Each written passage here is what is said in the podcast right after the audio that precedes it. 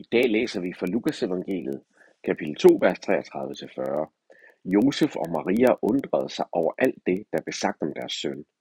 Simeon velsignede dem begge to og sagde til Maria, Folk bliver delt på grund af dit barn. Nogle vil blive straffet, men mange andre vil blive reddet.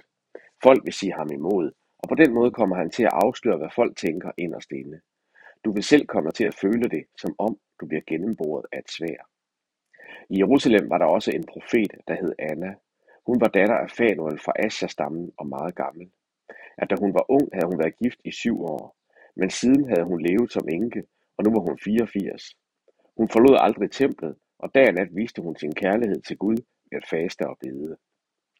Nu stod hun frem og hyldede Gud, og fortalte om drengen til alle dem, der ventede på, at Jerusalem skulle blive frelst. I går hørte vi, hvordan at Simeon, den gamle profet i templet, profeterede over Jesus, hvem han virkelig er. Og øhm, ligesådan, så hører vi i dag, at Anna, hun også er en ældre dame i templet, som også bare genkender Guds kraft i Jesus og kan se, se profetisk, hvem det er, han er. Simeon siger, nu kan jeg dø i fred, for nu har jeg set din frelse.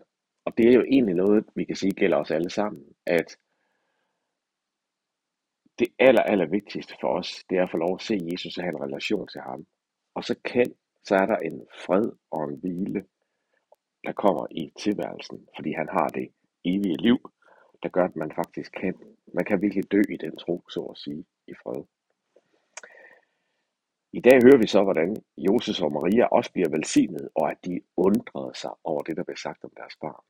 Og det her det er en dag til at tænke over det at undre sig.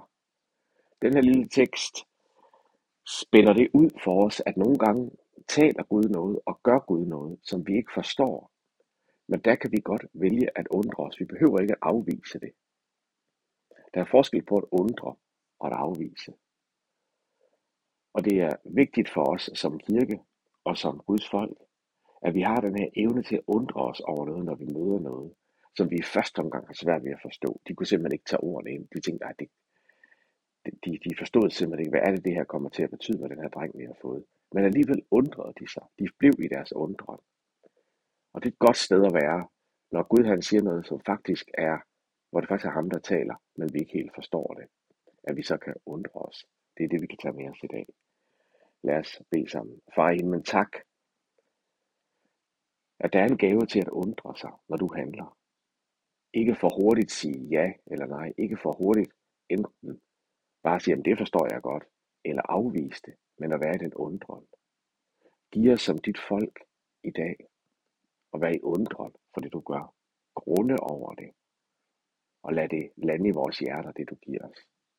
Det beder vi om i Jesu navn. Amen.